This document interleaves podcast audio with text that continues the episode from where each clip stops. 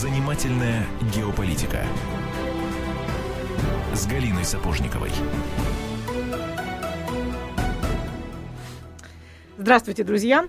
Вас приветствует в прямом эфире «Комсомольской правды» я, обозреватель «Комсомольской правды», опять же, Галина Сапожникова. Мне помогает ведущий Антон Челышев. Добрый и у день. нас очень-очень-очень долгожданный и, так я должна сказать, обожаемый мной гость, коллега, э, журналист-международник, главный редактор журнала «Россия в глобальной политике», авторитетнейший политолог Федор Лукьянов. Здравствуйте, Федор. Как долго мы вас ждали? Да. Здравствуйте. Ну, рано или поздно я всегда прихожу. Да, спасибо. Вот, по-моему, вы, вы сейчас самый такой цитируемый, самый широко цитируемый журналист и политолог на Да, всем... это называется «сам себе надоел» уже. Чувствуется Да, ну, перебор. нет, я думаю, что не ставим себе надоело, думаю, что всем нам надоело, как бы вот это, Антон, пом- помоги сказать очень деликатно, всем нам надоела одна тема, о которой мы вынуждены последние полгода говорить каждый день. Но эм, это зв- звучит э, не иронично, без какой, какой-либо доли сарказма, это скорее звучит с болью. Но вот я сейчас коллегам, мы все жаловались друг другу, что у всех у нас аллергия, у кого на что. Я гордо предъявила вот руку, даже сейчас я ее показываю микрофону, хотя мы в эфире радио, это никто не видит.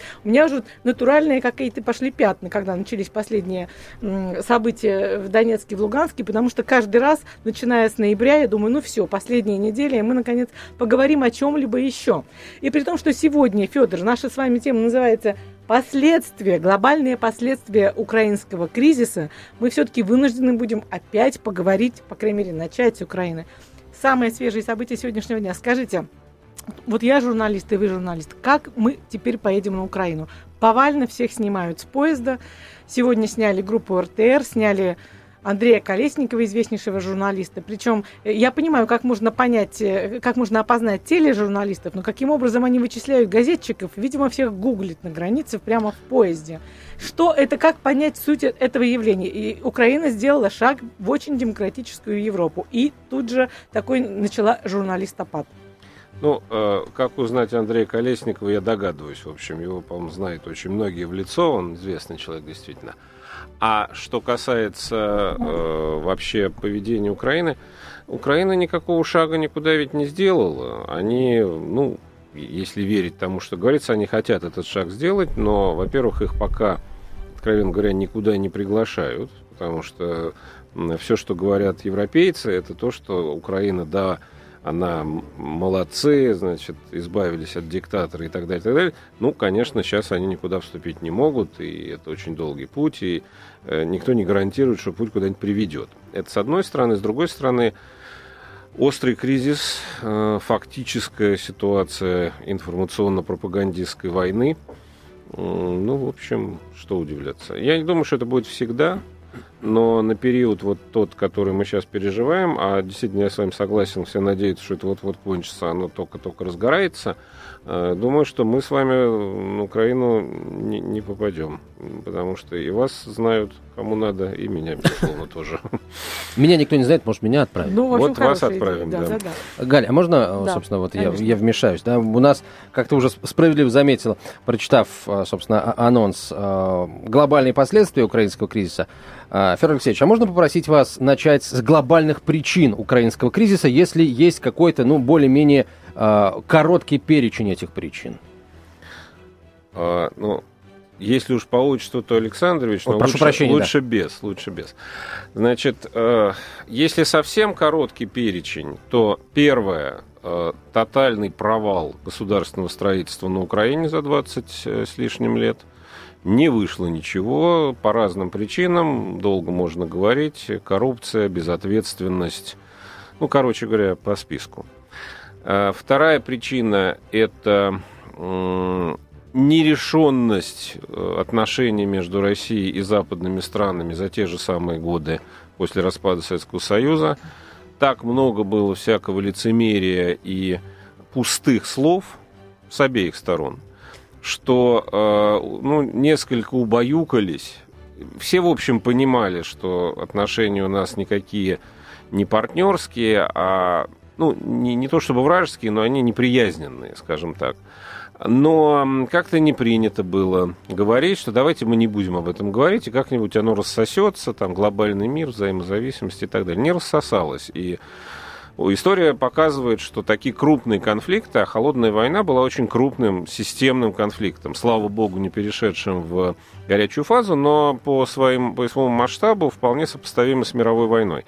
Вот они не заканчиваются так, как закончилась холодная война, как-то вот на полусловие оборвалась, и никто, и вроде все, и, и с одной стороны понятно, ну, кто победил, кто проиграл, вроде все знают – а при этом никто же не подписывал там, не знаю, капитуляцию или, наоборот, мирный договор. Никто не устанавливал каких-то правил взаимоотношений, как всегда после любой войны происходит. И оказалось, что и думали, что как-нибудь тоже рассосется, оно, ну, само устаканится. Вот тут, понятно, эти победили, они установят какие-то правила, остальные примут. Не получилось. И Украина просто в силу важности этой страны для России она оказалась поводом, спусковым крючком э, этого взрыва конфликтного. Но не, было, не было бы Украины, было бы что-нибудь другое. Это, это именно нерешенность э, итогов холодной войны. Ну, слушайте, ведь это не они изменились. Они-то как своим курсом следовали, так и следовали. Скорее изменились мы. Посмотрите, как, как резко Россия, какие она делала кульбиты, от бешеной любви к Америке, к Европе, к европейским ценностям, до, до, до, до совершенно невероятных э, разочарований. Я вообще не думала, что я доживу до того времени, когда начнутся проситься в состав России. Вот честно говорю, вот если бы кто-то в 90-м ну, году да. вам сказал такое или мне, вы поверили? Да никогда. Ну, скажем, в 90-м году я бы не поверил еще, что будут выходить таким ну, строем. Да, да. Э, нет, мы живем в эпоху переломную, безусловно. Не, не мы Россия, а мы мир. И то, что Россия оказалась в эпицентре, просто, ну, тоже это, это в какой-то степени случайность. Вот мы э, тут сошлись всякие линии.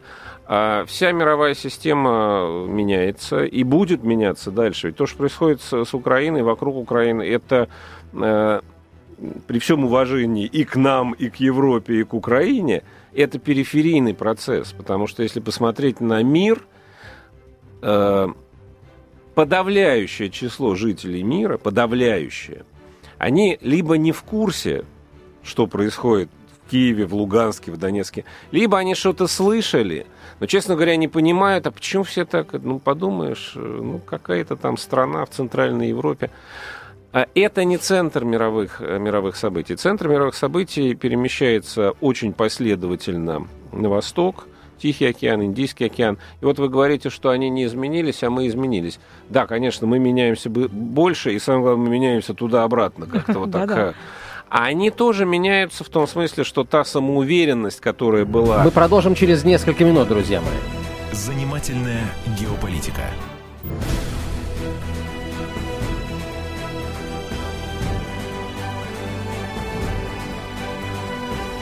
Занимательная геополитика с Галиной Сапожниковой. Возвращаемся в студию прямого эфира. А, Галина Сапожникова, Антон Челышев и наш гость, главный редактор журнала «Россия в глобальной политике» Федор Лукьянов. Так, Федор, мы, э, э, вы закончили ну, сделаем вид, что вы закончили на том, что да. эпицентр событий, которые имеют мировое значение сейчас, потихонечку дрейфует, да, потихоньку, но последовательно в сторону Азиатско-Тихоокеанского региона. Да, и это, это один фактор, который очень влияет на происходящее. Второй, говоря о том, как менялись э, вот, главные игроки, Россия менялась сильно, но Запад ведь тоже не статичен. Э, скажем, 10 лет назад, в начале 21 века, и Европа, и Америка переживали эйфорию. Было ощущение, что все, все э, позволено, все подвластно, неограниченные возможности политические – вот ровно, ровно 10 лет назад был перелом, э, мне кажется, потому что э, для Америки пиком была, была иракская кампания, вопреки там ООН, не ООН, неважно, плевать хотели. И казалось, что уже можно не обращать на что внимание. В Европе примерно в то же время было масштабное расширение и планы превращения Европы в единую глобальную э, силу, конституцию, все такое. А дальше пошел слом когда выяснилось, что Ирак – это предел возможностей, и то, в общем, ничего не получилось того, что хотели. А Европа перенапряглась, расширяясь и углубляясь одновременно, она надорвалась просто вот на объеме проблем, которые мультиплицировались моментально. И поэтому, если 2004 год Украина, как мы помним, оранжевая революция, это еще, на, это вот еще такой поступательный момент Запада, когда им тоже казалось, что сейчас они поднажмут, и вот такая важная страна э, центральноевропейская, как Украина, она тоже примкнет к ним, а Россия, соответственно, ее оттеснят еще. Но, как мы знаем, тоже не очень вышло, хотя первоначальный импульс был дан. Но даже вот если сравнивать с нынешними событиями, здесь, ну, язык не поворачивается назвать это успехом Запада. Ну, допустим, свергли Януковича, получили прозападное правительство, но что с этим делать дальше, никто не знает. Петр, а почему так карикатурно все получилось? Ну, я не хочу снова повторять банальности, что история там повторяется дважды mm-hmm. и так далее, это мы все знаем. Но действительно получилась некая такая зеркальная обратка. Вот то, что сейчас происходит в эти дни в Донецке и э, в Луганске, то есть то же самое мы наблюдали приблизительно примерно три месяца назад, до mm-hmm. трагедии, да, и вот сейчас мы получаем то же, то же самое, только в роли диктаторов, так называемых в кавычки, становятся вновь пришедшие победившие демократы. Почему так перевернулось-то все ну, смешно? потому что странно было бы рассчитывать, что если в политику вводятся какие-то инструменты, то э, они будут э, монопольно принадлежать одной, так сказать, группе стран. Если вы э, легитимируете Майдан, Майдан я имею в виду как явление, не, конкретное вообще, что это э, это форма политической борьбы и форма политического, политических перемен. Ну окей, допустим. Но тогда что вы удивляетесь, что та же форма применяется а, вашими оппонентами. И, конечно, больше всего умиляет, когда у нас там два месяца, три месяца назад многие говорили о том, что на Майдане стоят проплаченные люди и э, там иностранное влияние и так далее, что было, безусловно, преувеличением. Мы, мы тоже иногда перегибаем палку. Сейчас дословно то же самое. Керри и прочие говорят про Донецк и Луганск. Конечно, это не могут быть нормальные люди, это все э, шваль какая-то, которые заплатили, которые смутьяны и так далее. Ну, то есть, ну, это, с одной стороны, действительно все дошло до абсолютной карикатуры на себя же. Политика превратилась в карикатуру. С другой стороны, к сожалению, если в четвертом году при всем накале там не было жертв, но здесь-то мы видим, что это уже реальные жертвы, реальная кровь. То есть, к сожалению, вот эта вот неспособность ведущих стран – вообще решать вопросы нормальным дипломатическим и традиционным путем приводит вот к этому, к этому результату ужасному. А, у меня вопрос, коллеги. А вот объясните, может быть, даже на пальцах там, мне э, и нашим слушателям, которые, может быть, тоже не, не до конца понимают. Вот когда э, приехала Виктория Нуланд и ходила по Майдану, раздавала печеньки, так сказать, тем, кто там собрался, в общем, это, как бы мы к этому ни относились, это вдохнуло там определенную долю э, уверенности в своей правоте э, в той части, скажем, Майдана, которая, ну, не была откровенно экстремистской, да, а правому сектору, на, на самом деле, по барабану было. При, приехала Нуланд или не приехала. Калаш угу. Есть, значит, можно ну идти ну, да. в Ровенскую администрацию. Вот, потом все равно убьют. А, что мешает сейчас нашим э, политикам, ну, политикам серьезным, да, политикам, которым прислушивали, прислушались бы, приехать тоже туда, в этот самый Донецк, и поддержать этих людей, которые, э, которые хотят, неважно, хотят они присоединиться к России или не хотят, которые отстаивают интересы русских и э, русскоязычного населения на юге и юго-востоке Украины. Вот почему им можно, а мы не решаемся? Или там другие какие-то э, сдержки и противовесы? Ну, э, тут ряд причин. Одна из них э, конкретная, что, конечно, Россия э, сильно проигрывает Западу, ну, не только Россия, все, весь остальной мир сильно проигрывает Западу в способности формировать информационную картину.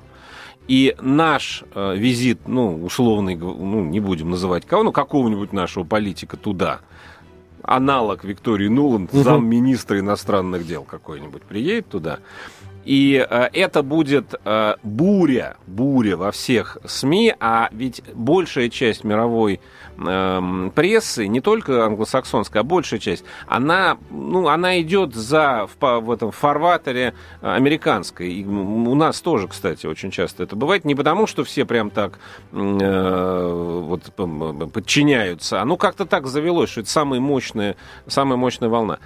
И э, если они э, способны сформировать образ этой Виктории Нулан, как милая такая женщина, смелая, приехала, раздала э, вот печенье, и, и, и вроде как и они герои демократии, и она такая, то, конечно, российское посещение будет изображено как откровенный там э, ну, не только вмешательство во внутренние дела, а еще и э, какое-то злоумышление для того, чтобы расколоть, ну и так далее.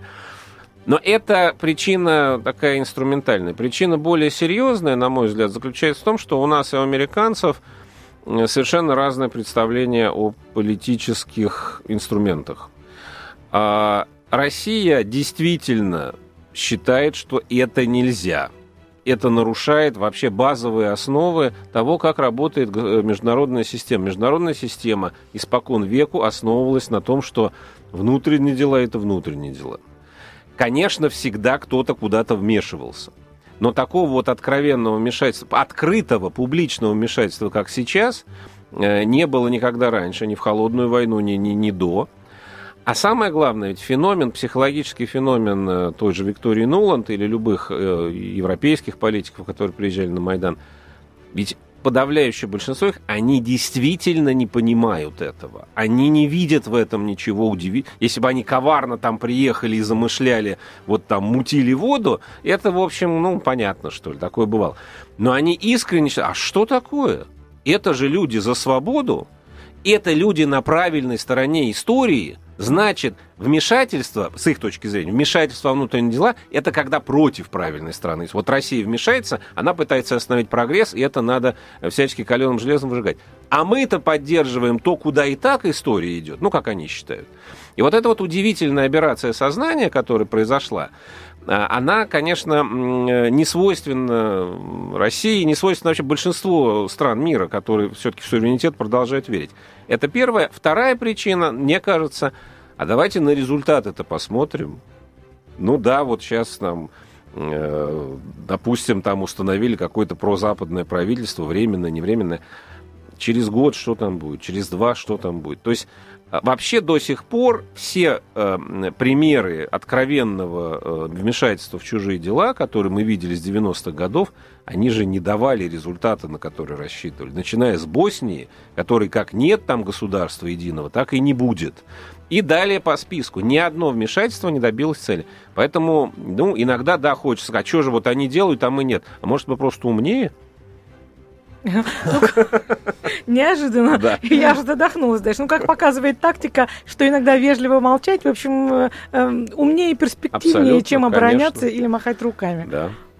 А, тогда а, еще один вопрос. А, а можно ли еще предположить, что а, целью наших западных, там, в кавычках, партнеров и является, собственно, приведение и оставление Украины вот в этой самой ситуации текущей, да, когда мы в любой момент э, можем ожидать какого-то там удара, ну не в спину, да, а э, в восточный бок. То есть вот статус-кво будет сохраняться там, я не знаю, как, условно говоря, э, в, в Нагорном Карабахе. Никто не признает, э, стволы расчехлены, но войны нет. И вот с Украиной также. Восток на Запад смотрит чуть ли не в прицел оружия, проблема не решается. Ведь, наверное, не то, наверное, да, чего хочет Москва. У нас 30 секунд до конца этой не части то, чего эфира. хочет Москва, нет, этого на самом деле никто не хочет, потому что никто не знает, как этим управлять. Это не будет, как в Нагорном Карабахе. Но а, проблема проблема в том, что никто не думает вперед. Вот беда-то в чем. Потому что не хочет или потому что не потому может? Что не может. Не может. А, вот это уже, это уже хуже. Серьезно, да, более серьезная проблема. Ну что, тогда мы продолжим разговор сразу после выпуска новостей. Может быть, что-нибудь еще э, услышим нового про Украину или про, так сказать, тех, кто пытается проблему Украины решить э, из-за океана. Оставайтесь с нами, друзья. Занимательная геополитика.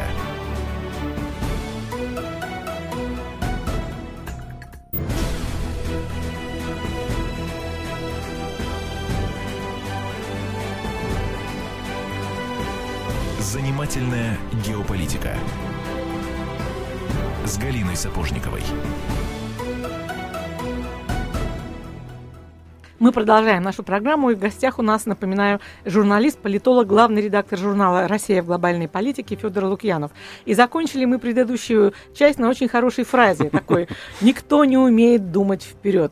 Э, это касалось Европы. Давайте, Федор, подумаем вперед. Вот у нас тема заявлена глобальные mm-hmm. последствия украинского кризиса. Но в чем глобальность? Вот в, в, нек- в санкциях совершенно непонятных. Я читала сегодня список, охарактеризовала э, ряд стран, которые поддержали резолюцию, такой пчелы против меда. Э, Черногория, Турция, Чехия, абсолютно зависимые от российского туризма страны. Тем не менее делают то, что им приказано. Ну что, ну санкции, ну переживем мы санкции. Что еще? Какие еще будут э, глобальные последствия украинского кризиса? Нет, ну глобальные последствия не, не столько в санкциях. Санкции это последствия как раз локальные. Э, санкции могут быть реальные, вот не, не те, которые объявляют, они, в общем, более символические. А в принципе, конечно, ну, шапки-то кидать, закидывать не, не, не надо. Э, достаточно инструментов, чтобы сильно надавить на Россию, ограничить прежде всего финансовые э, доступ к финансовым рынкам, кредитным ресурсам. И поскольку Россия не Советский Союз, она довольно глубоко интегрирована в мировую экономику, это скажется. И что там говорить? Ну, может быть ситуация, если это все будет усугубляться, если, не дай бог, придется там, для защиты кого-то вводить войска на восток Украины, то будет полномасштабная экономическая война. Это надо понимать. Что важно, и это действительно, вот это отличает ситуацию сегодня от того, что было, не знаю, 20 лет назад, 15 лет назад. Изоляция России, о чем говорят постоянно американцы, европейцы, она физически невозможна в современном мире, потому что изоляция предусматривает по контуру. А здесь, с одной-то стороны, ее можно организовать. Там страны которые от нашего туризма или от наших, э, нашего рынка зависят э, в Европе, они очень кабенятся и выворачиваются, но если дойдет до реального противостояния, конечно, им руки выкрутят, заставят всех, и Черногорию, и Фран Францию, и Германию, и кого угодно. Но это с одной стороны. С другой стороны, э, я уж не говорю про такие страны, как Китай, Индия там, и так далее, которые не заставишь даже, э, я не знаю, Япония, Южная Корея, которые союзники США, и они послушно повторяют все слова, которые от них требуют. Ну, санкции, мы возмущены, там, аннексии и так далее. Но э, я э, э разговаривал ну, некоторое время назад с одним японским знакомым, который имеет отношение к внешнеполитической сфере. Он мне сказал замечательно, вы, вы не слушаете вы не слушаете, что мы говорим. Мы будем говорить все, что надо, потому что мы не можем этого не говорить. Мы ничего делать не будем. Потому что, потому что Японии сейчас, Японии на Украину, ну, с высокой березы, значит, все, все это наплевать. А вот э, ситуация, в которой Россия будет э, вынуждена поворачиваться к Китаю, японцев очень не устраивает, потому что а им-то тогда что делать? Тогда у них две огромные страны рядом, которые, так сказать, вместе не очень их любят.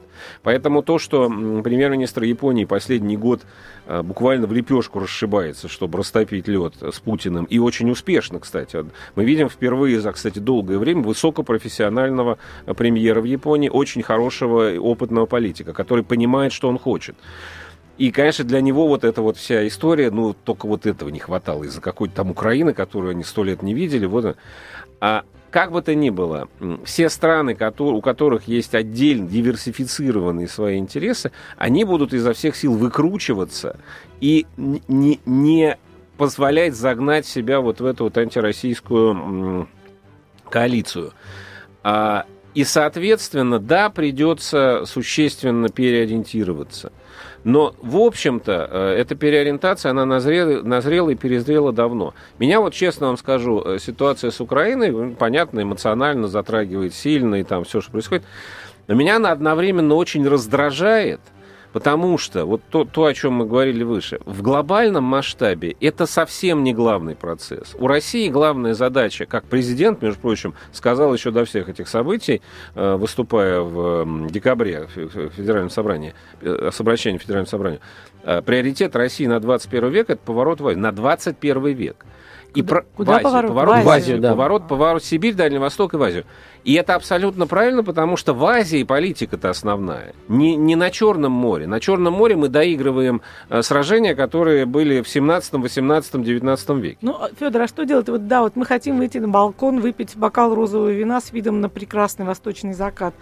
Вот, э, нет, да, оно рассвет, же сходит да, на, на рассвет, на рассвет, да. давайте на рассвет. Ну вот. И тут э, нам ломятся в дверь и кричат, убивают. Ну, что мы, вот, мне просто страшно думать о том, что может случиться в ближайшие дни, если э, нынешние украинские власти используют силу и э, наши ну, все, все равно соотечественники, родные люди на Юго-Востоке закричат «Россия, помоги!». У меня сердце заплачет. Просто. Сердце заплачет. Это э, очень тяжело, и, конечно, это ловушка тоже, ну, надо, так сказать, трезво смотреть на вещи. Очень многие заинтересованы в мире, на Западе, чтобы мы там завязли. Э, Украина, понятное дело, для большинства политиков и Европы, и Америки, а Украины, и особенно Украина Восточная, ну, чего она им это? Ну, подумаешь, там будут какие-то беспорядки, будут жертвы, ну, это жалко, ну, издержки. А то, что Россия там застрянет, завязнет, попадет в ситуацию, которую она, в общем, не хотела и хотела бы избежать, это выгодно, потому что э, э, Россия, ну, трезво оценивая, конечно, не является страной, которая собирается бросать вызов Америке. У нас нет таких амбиций. Путин неоднократно говорил, что мы не собираемся за господство над миром сражаться. Там уже другие есть ребята, пусть они этим занимаются. Но объективно так вышло, так получилось, что Россия в авангарде тех стран, которые пытаются поставить вопрос о пересмотре тех правил, которые сложились после Холодной войны. Правил, которые никто нигде не зафиксировал, они не писанные считалось, что они так будут соблюдаться. Позиция Китая в этом смысле, конечно, очень хитрая. Они сидят, они нас молчаливо поддерживают, молчаливо поддерживают, потому что они говорят, ну, понимаете, мы же не можем, ну, все-таки с международным правом там так сомнительно, поэтому мы поддержать так официально не можем, но мы с вами. И сидят и ждут, потому что, а, для них выгодно, чем слабее, чем больше Россия и Запад ослабляют друг друга вот этой вот схваткой за периферию, тем им лучше, потому что они, так сказать, возрастают. И второе, я был недавно совсем в Шанхае, очень много разговаривал. Конечно, они там, ну, грубо говоря, облизываются, потому что понимают, что сейчас России придется поворачиваться к Китаю, но уже на гораздо более слабых условиях, чем раньше, потому что раньше мы как бы выбирали, а теперь нам выбирать вроде бы будет не из чего. Поэтому вот что предлагают китайские братья, то и берите. Это я утрирую, конечно, сейчас на, на самом деле все тоньше, но тем не менее. Поэтому э, вот э, парадокс всей этой ситуации, что нас э, берут на вот эти чувства вполне естественные, но по большому счету вот надо бы тут как-то комбинировать те, те естественные обязательства, которые мы должны выполнять перед э, не перед э, Восточной Украиной, а перед самим собой, вот, чтобы себя чувствовать приличными людьми. Но при этом э, рассчитывать, где вот та граница, которую мы можем достичь. Я имею в виду не географическую, а вот в плане действий. А, Федор, как быть, вот вы говорите, что придется поворачиваться на восток, э, в, ослабленной позиции. То есть получается, что скажем, на связях экономических, каких угодно еще, там на перспективе создания глобального игрока под названием там Евро России или э, Рос Европа можно крест ставить, да? То есть э, клин между Россией и Европой вбит. Ну, крест ставить не надо, потому что ничего никогда в истории не является необратимым. Это вот иллюзия, которая в значительной степени подорвала мощь Запада, иллюзия этого пресловутого конца истории, что вот мы достигли пика, и все, и дальше будет только так, как, как, как нам нравится, не бывает. Не бывает это такая марксистская, э, э, она же либеральная утопия, что вот история движется к какой-то точке, и там все будет... Потому что думать наперед не можем, поэтому нам все кажется, ну, конец или, близок. Да, да, Или, или наоборот так придумали, что так самим понравилось, да. что вот, ох ты, вот это. Поверили. А, но э, на самом деле это не так. Я думаю, что Европа вообще, Европа, вот эм, э, Европейский Союз сегодняшний, он ведь тоже на переломе. Ведь если, абстрагируясь от вот наших там переживаний, все, Зачем Евросоюзу вот эта вот вся история? Э, ну, никто не собирается принимать Украину. Если Украину вдруг по какой-то э, непонятной причине начнут принимать, количество проблем, которые встанут перед европейцами, интегрировать такую страну... Убьет э, Евросоюз. Убьет, убьет Евросоюз. Поэтому, естественно, они хотели бы держаться в стране. Есть желание вот ощущение какого-то увядания проекта, а европейская интеграция величайший проект второй половины 20 века, без, без всяких преувеличений, можно сказать, что это гениальное было изобретение э, великих людей, там вот э, Жан Мане, который изобрел европейскую интеграцию, да, это вот мой кумир, то есть человек, который сочетал идеалы и очень четко просчитанный прагматизм в правильной доле, вот это вот, но их больше нет. Вот давайте мы сейчас многоточие поставим, потому что, кажется, мы э, можем уже переходить к какой-то прогностической части да, нашего эфира, с таким-то гостем в особенности. Э, послушаем сейчас выпуск новостей, будет еще небольшая такая пища, почва, на которой можно прогнозы выращивать, да, опираясь на то, что сейчас происходит. И потом, собственно, к этим самым прогнозам приступим. У нас в гостях э, Федор Лукьянов, главный редактор журнала «Россия в глобальной политике». Занимательная геополитика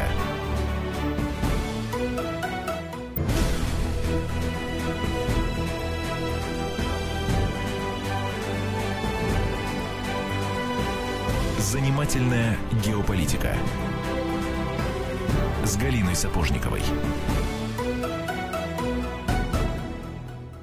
Здравствуйте еще раз. В гостях у нас, напомню, Федор Лукьянов, главный редактор журнала «Россия в глобальной политике». И говорим мы о глобальных последствиях украинского кризиса. И в последней части нашей программы мы должны перейти к прогнозам. Вот Федор недавно общался со своим другом, одним э, давним другом поляком, и он, заламывая руки, говорил, Галина, что вы наделали? Вы же понимаете, что с вами теперь никто не будет считаться в мире, потому что вы нарушили Хельсинские соглашения о нерушимости границ. Я им, конечно, напомнила про Советский Союз и про Югославию, это грех был не вспомнить. Но все ли э, столь трагично, как вот пытался изложить мне представитель не очень дружественной, но братской страны? А, все не столь трагично. А, вообще, если бы... Вот мне, мне нравятся эти заявления, что вы навсегда, вот теперь, то, все. Если бы в истории что-то было навсегда, то, например, русские и немцы до сих пор при виде друг друга должны были бы хвататься за, в лучшем случае, за дубины и пытаться друг друга убить. Все проходит. И э, интересно, что память людей, людей отдельных, она гораздо более э, ну, щедрая, что ли, она, она забывает, в отличие от институциональной памяти государств, которые хранятся в ней все. Вот. А, и э, я не думаю, что это конец э, какой... Я даже не думаю, что это конец эпохи. Это, это след... Мы вступаем в следующий переходный этап а, от той системы, которая была очень стабильной, малоприятной, но очень стабильной во второй половине 20 века, а в 89-м, 90-м, 91-м году казалось, что ей на смену пришло что-то другое. Сейчас мы прекрасно видим, что ничего не пришло. Пришла попытка неудавшаяся установить э, гегемонию. А теперь мы э, э, свидетели того, как гегемония судорожно нащупывает новые опоры и, в общем, не очень успешно. То есть дальше будет что-то, какое-то еще развитие. Э, этот этап развития для России будет трудным, потому что, конечно, навсегда нет, но на какой-то обозримый э, период наши отношения с Западом будут весьма тернистыми. Э, я затрудняюсь сказать, э, может быть, даже в каком-то смысле это позитивно, потому что та густо замешанная демагогия, которая сопровождала наши отношения предыдущие 20 лет, кто-то в нее искренне верил, кто-то кто цинично использовал, но тем не менее на ней все равно ничего не построишь. Сначала, как говорил вождь пролетариата, прежде чем объединиться, надо размежеваться. И, кстати, вот возвращаясь к вашему вопросу о евро э, России, там, все возможно. Мы не знаем, что будет через 5 лет, через 20 лет. Э, я-то как раз, э, если пытаться оптимистично смотреть на вещи, вот сейчас та встряска – после которой может наступить отрезвление и понимание, прежде всего на Западе, что надо все-таки найти устойчивую основу для отношений. Устойчивую, а не такую, как была до сих пор. И, кстати говоря, если уж о близких прогнозах, я э, с, не то что с оптимизмом, но мне кажется, что то, что намечено на следующей неделе, вот эти переговоры э, в формате России, США, ЕС и Украина, это, там ничего не решат, это невозможно. Но это, это выход на линию, на, на тропинку, которая называется э, дипломатия. Потому что до сих пор у нас не дипломатия, у нас или мегафоны, или там всякие интриги, манипуляции. А вот э, дипломатия для того и существует, придумало ее человечество в античности еще, для того, чтобы такие вещи распутывать и выходить на какие-то э, согласа- согласованные интересы. И я надеюсь, что это может быть, мы как раз к этому подходим. То, что происходит э, сейчас на востоке Украины, если немножко цинично на это смотреть, это такой тоже демонстрация силы. Потому что и они пытаются, ну, собственно, Россия тоже отчасти неявно, но показывает, что вы хотите без нас Украину, так сказать, умиротворить. Ну, смотрите, вот смотрите, как бывает. Так что я не исключаю, что мы все-таки приближаемся к какому-то более конструктивному этапу. Ну да, конечно, вот российские, обилие российских флагов несколько дези, дези, ориентирует всех, потому ну, что да. мы-то понимаем, что это скорее цивилизационный выбор, выбор в пользу русских и российских ценностей, а не, не сколько выбор в пользу России. Но, естественно, телевизионные картинки ну, воспринимаются да. совершенно иначе. Так, значит, смотрите, что у нас еще э, в этом, этот вообще интересный год-то будет. Конечно, не зря, вероятно, 2014, так же, как век, ровно век ну, да. назад, не зря, потому что у нас и Шотландия, и Испания, в которой не разрешают референдум, и Венета, в котором организовывают инициаторы инициаторов, э, арестовывают инициаторов референдума. Все это у нас еще впереди. Но вот, Федор, вот где-то, я хочу, чтобы это не я сказала, а вы, в каком еще месте очень сильно занервничали? Вместе около наших границ. Ну, занервничали много где. Я подозреваю, что вы имеете в виду Республику Молдова. Именно. Ну, правильно. Во-первых, ей предстоит ровно то, что уже э, спровоцировало все эти события на Украине. То есть мы Кишинев э, в июне, по-моему, должен подписывать это пресловутое соглашение об ассоциации с ЕС. Там, конечно, очень осложнилась ситуация вокруг Приднестровья, поскольку Украина при Януковиче была ну, скажем так, не самым э, лояльным, но, во всяком случае, более конструктивным партнером для России. У них были свои интересы, конечно, но они не занимали жесткую блокирующую позицию. Сейчас Приднестровье фактически заблокировано с украинской стороны. И это большая проблема, потому что для России... А Россия что делать? Потому что если эти люди, э, жители Приднестровья, будут обращаться, ну, у них жизнь будет ухудшаться, а это все-таки это далеко, это отделено не просто другим государством, а другим, по сути, недружественным, враждебным государством. А Плюс они, когда, два, что ли, полтора-два месяца назад, когда был референдум в Гагаузии, Да-да. где четко сказали, что если вы туда, то мы оттуда. А Кишинев сделал вид, что, ну, это все там фигня какая-то, простите, там какие-то непонятные фрики, но это, ну, на самом деле, в Европе к этому отнеслись гораздо серьезнее. Они-то, они-то понимают, что уже сейчас научены опытом, что, что из этого бывает. Поэтому я думаю, что, к сожалению, да, вот после того, как тем или иным образом утрясется текущая острая фаза на Украине, а Молдавия будет следующая – мне, вот я очень симпатизирую вообще Молдавии как стране и как народу, и мне их очень жалко, потому что отчасти они жертвы тех обстоятельств, в которых оказались, ну там мы своими руками многое сделали, но тем не менее. И мне бы очень не хотелось, чтобы возникла ситуация, не дай бог, схожая с тем, которую мы видели на Украине. А, и, я не знаю, и меры экономические, мне же люди эти, которые будут страдать, не, не премьер-министр же будет страдать, а именно вот те несчастные там гастарбайтеры, которые у нас работают. Поэтому, э, если, если вот тот дипломатический процесс, который наметился немножко на Украине, он будет идти, то я думаю, что он неизбежно включит в себя не украинское урегулирование, а урегулирование вопроса, как мы совместно относимся к тем странам, которые между нами. А, а, Федор, вот вы несколько лет назад, вам был седьмой год, после мюнхенской речи Владимира Путина в одном из интервью сказали буквально следующее.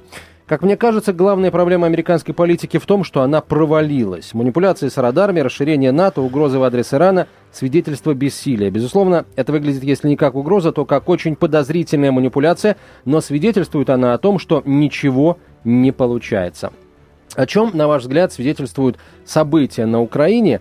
Ну и э, э, понимают ли сами американцы, имеют ли они, э, вот как тот самый э, в, э, японский министр иностранных дел э, Кисида, э, понимают ли они, чего они хотят в мире сейчас? Вот цель американской политики, она какова, если она есть, в принципе? Я думаю, что цель американской политики, ну, в принципе, она остается. Никто не отменял цель быть, э, они это называют международным лидером, мы это называем гегемоном. Ну, в общем, та, та страна, которая определяет мировые правила игры. Но эта цель за, ну, размылась, что ли, потому что, вообще говоря, ведь парадокс, э, трагедия в каком-то смысле Барака Обамы – что ведь он действительно не, не тот человек, который хотел воевать, хотел кризисов, хотел... Он вообще хотел заниматься реформой здравоохранения, образования. У него главная амбиция с самого начала – Америку менять, потому что он как э, умный и человек, смотрящий вперед, он понимает, что Америка должна, так сказать, пройти новый цикл обновления. И он, вообще-то говоря, не хотел заниматься внешней политикой. Он, ну... он он... На блеса ближ. Да, премия на... мира, она да, его ну, во-первых, да. премия мира, которую он совершенно не желал. И, по-моему, когда вот первый момент, он сам обалдел вообще. Зачем? Не, не надо. А кроме того, он думал, что он скажет несколько красивых и очень хорошо написанных речей. В девятом году, когда он пришел, была серия речей, одна из них в Москве как раз. Хорошие очень. И вот как бы потом все за... А, само пойдет. А не пошло. И это вот пример того, как если ты не хочешь заниматься внешней политикой, она сама тобой займется. И сейчас Обама, как мне кажется, а, Буш в этом смысле, вот то, что вы процитировали, имел в Буш, да, он много чего пытался, и все не получается.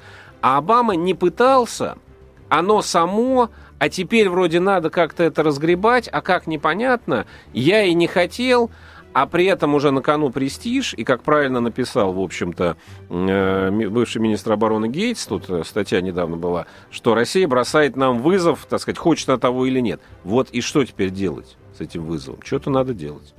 Ну что, а, тогда мы будем следить за тем, что будут делать Соединенные Штаты и другие их а, друзья-приятели, да, и в Европе, и поближе к нам, и, и там к востоку от нас. А потом, э, Федор Александрович, мы вас, э, Александрович, мы вас пригласим еще раз. Федор Лукьянов, главный редактор журнала «Россия в глобальной политике», Галина Сапожникова. Спасибо большое. Занимательная геополитика.